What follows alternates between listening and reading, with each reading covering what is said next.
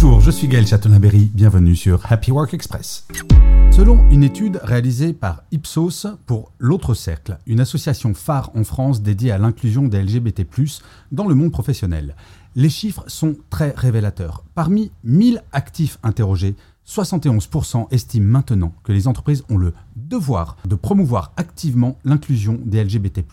Une progression notable depuis les 66% de l'année dernière. Plus marquant encore, pour 6 personnes actives sur 10, cette cause est devenue soit prioritaire, soit très importante.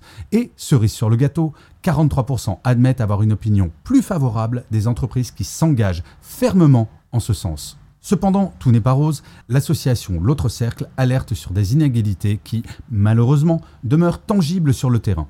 Reste à voir comment l'année prochaine évoluera. Merci d'avoir écouté cet épisode, n'hésitez surtout pas à vous abonner, vous serez tenu au courant du chiffre du jour de demain.